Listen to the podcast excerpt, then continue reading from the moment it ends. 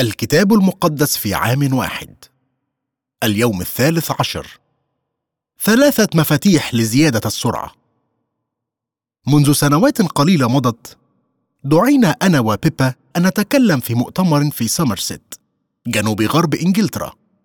كان ينبغي أن تستغرق الرحلة من لندن حوالي ثلاث ساعات. لكن كان يوما حارا بحق وكانت أمامنا عربة محملة بالقش. وقد اشتعلت فيها النيران وسقطت عنها حمولتها بعرض الطريق السريع والذي انصهرت طبقة الأسفلت التي عليه نتيجة لهذا. علقنا في الطريق ونحن شبه متوقفين لخمس ساعات. ثم تنفسنا الصعداء عندما حان في النهاية وقت الإسراع.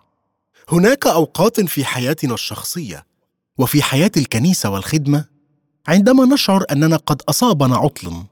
وغير قادرين على التحرك لأي مكان. وفي أوقات أخرى تبدأ بوادر انفتاح في الظهور ويكون هذا هو وقت الإسراع. يبدو أن سائقي سباقات الفورمولا 1 يجب أن يكونوا لائقين بصورة استثنائية وأقوياء جسديا بسبب القوة المبذولة على أجسادهم أثناء السباق. في قراءاتنا اليوم سنرى ثلاثة مفاتيح لزيادة السرعة. بصورة مثيرة وتبعث على التحدي. توقع المعارضة والمقاومة. قد يؤدي الإسراع إلى معارضة متزايدة.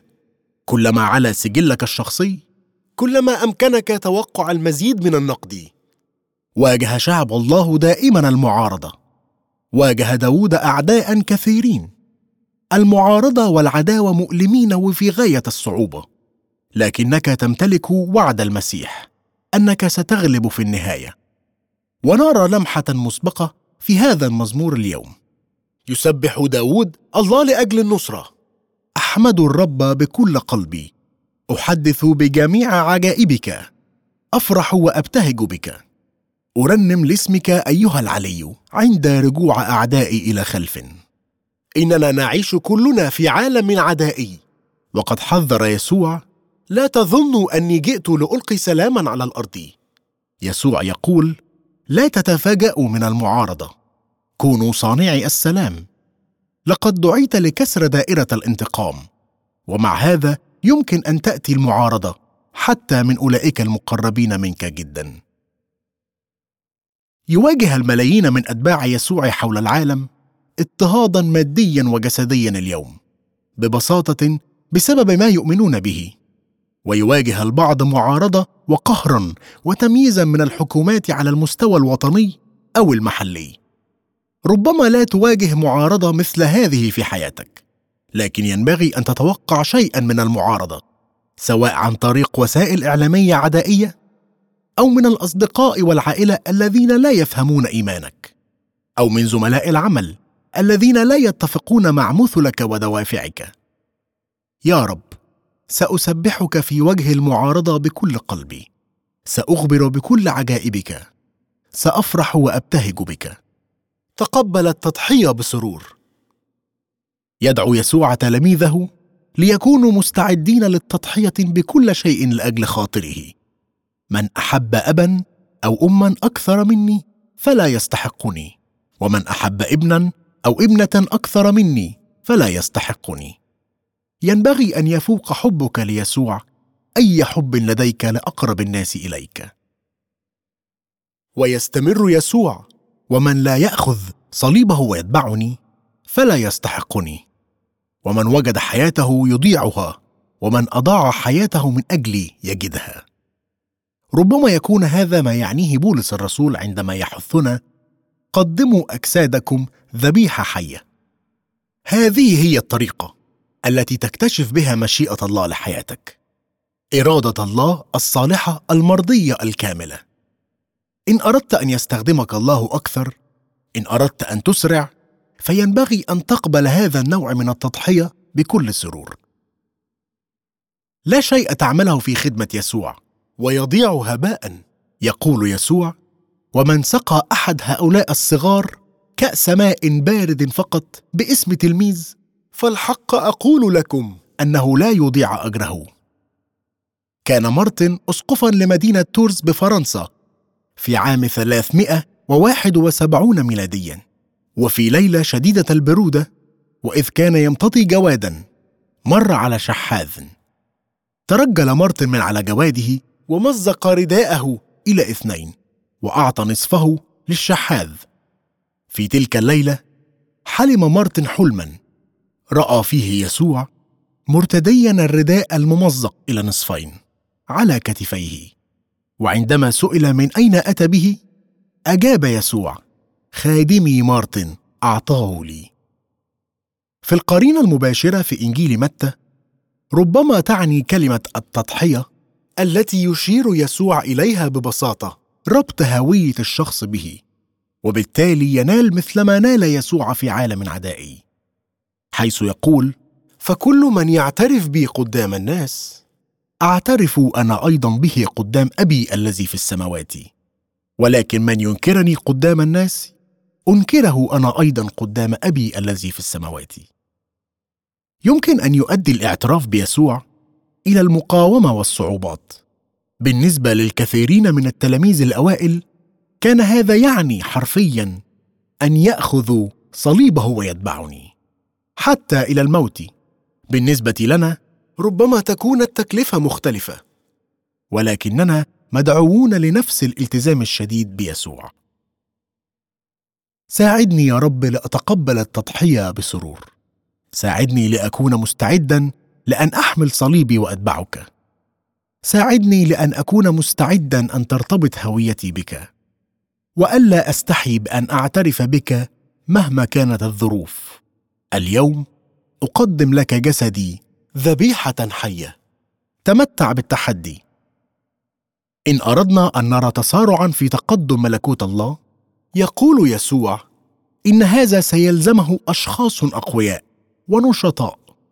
تستخدم بعض الترجمات كلمة عنيف بدلا من قوي ولكن يفضل معظم المفسرين هذه الترجمة والتفسير الإيجابي. هؤلاء هم الناس الذين لا تقصيهم لا المعارضة ولا الحاجة للتضحية من متابعة المسير. في الواقع إنهم يتمتعون بالتحدي. بينما ننظر إلى الوراء على تاريخ الكنيسة نجد الكثير من النماذج. رجال ونساء يلهموننا بحياتهم المليئة بالشغف والإثارة والمبادرة. لقد اعتادوا أن يغيروا العالم. عبر كل التاريخ كان ملكوت السماوات يتقدم بينما يتمسك به أشخاص أقوياء مملوئين بالروح القدس. يقول يسوع ومن أيام يوحنا المعمدان إلى الآن ملكوت السماوات يخصب والغاصبون يختطفونه. سياق هذا الكلام هو أن يوحنا المعمدان وهو في السجن سأل إن كان يسوع هو من تم التنبؤ عنه. في الواقع يجيب يسوع بقوله انظر إلى الدليل العدد الرابع والخامس. ويمضي يسوع ليقول إن يوحنا المعمدان كان أعظم شخص عاش قبل يسوع وكنيسته. كان يوحنا المعمدان آخر أنبياء العهد القديم ونحن نرى الكثير من النماذج في العهد القديم عن الرجال والنساء الأقوياء المذكورين في العدد الثاني عشر. كان يعقوب رجلا قويا. فيما بعد سنقرأ عن كيف كان قويا بصورة حسنة مصرا على اختبار بركة الله. لكن في هذه الفقرة نرى كيف قادته طبيعته القوية لتصرف خاطئ. لقد كان مصرا تماما على نوال بركة أبيه فقد عرف مدى أهميتها. فانتهى به الحال أن استخدم الخديعة لكي يحصل عليها. كانت رفقة أم يعقوب امرأة قوية أيضا. لم تظهر تفضيلها ليعقوب فحسب لكنها كانت متورطة هي الأخرى. في المؤامرة التي صنعاها لخداع إسحاق النتيجة النهائية هي نزاع عائلي مذهل استمرت نتائجه لقرون. إنها قصة ليست بتهذيبية إلى حد ما. حتى أننا نخرج منها متسائلين. ماذا نستفيد منها؟ لا شك أنها لا تقدم نفسها كنموذج جيد ينبغي اتباعه. برغم كل شيء تستمر خطط وأهداف الله في التتميم. تستمر وعوده لإبراهيم ونسله. ويتم تمريرها ليعقوب. تماما كما وعد الله قبل ولادة الأخوين. لو كان كل شخص قد عمل بشفافية وبشرف لتجنبنا الكثير من الحزن ووجع القلب. تقريبا كل ما يخص هذه القصص وهؤلاء الناس معيب ومع هذا لا زال الله ينجح في العمل من خلالهم. وأنا أجد هذا امرا مريحا جدا أن أعرف أن الها كاملا يمكنه أن يستخدم اشخاصا ناقصين. بارك الله يعقوب وأعطاه أبوه إسحاق بركته. وفيما بعد تكلم الله مع يعقوب في حلم. وفي الحلم يرى سلما تصل من الأرض إلى السماء وملائكة الله صاعدة ونازلة عليها. هناك طريق مفتوح بين السماء والأرض لأجلنا أجمعين. ويخبره الله يتبارك فيك وفي نسلك جميع قبائل الأرض. وها أنا معك وأحفظك حيثما تذهب. يستخدم الله هؤلاء الرجال والنساء الأقوياء إبراهيم وسارة إسحاق ورفقه يعقوب ورحيل. ولكن يقول يسوع أنه لم يكن أحد منهم عظيما كيوحنا المعمدان. ويوحنا المعمدان ليس عظيما مثل أصغر أتباع يسوع في أيام ملكوت السماوات. وهذا يشملك أنت. أشكرك يا رب لأنك معي وتحفظني أينما أذهب. ساعدني لكي أكون ضمن أولئك الناس الأقوياء متمتعا بانتعاش وإثارة وتحدي حياة أقضيها في اتباع يسوع. لا تفيد الخديعة ولا الأكاذيب وحدة الأسرة.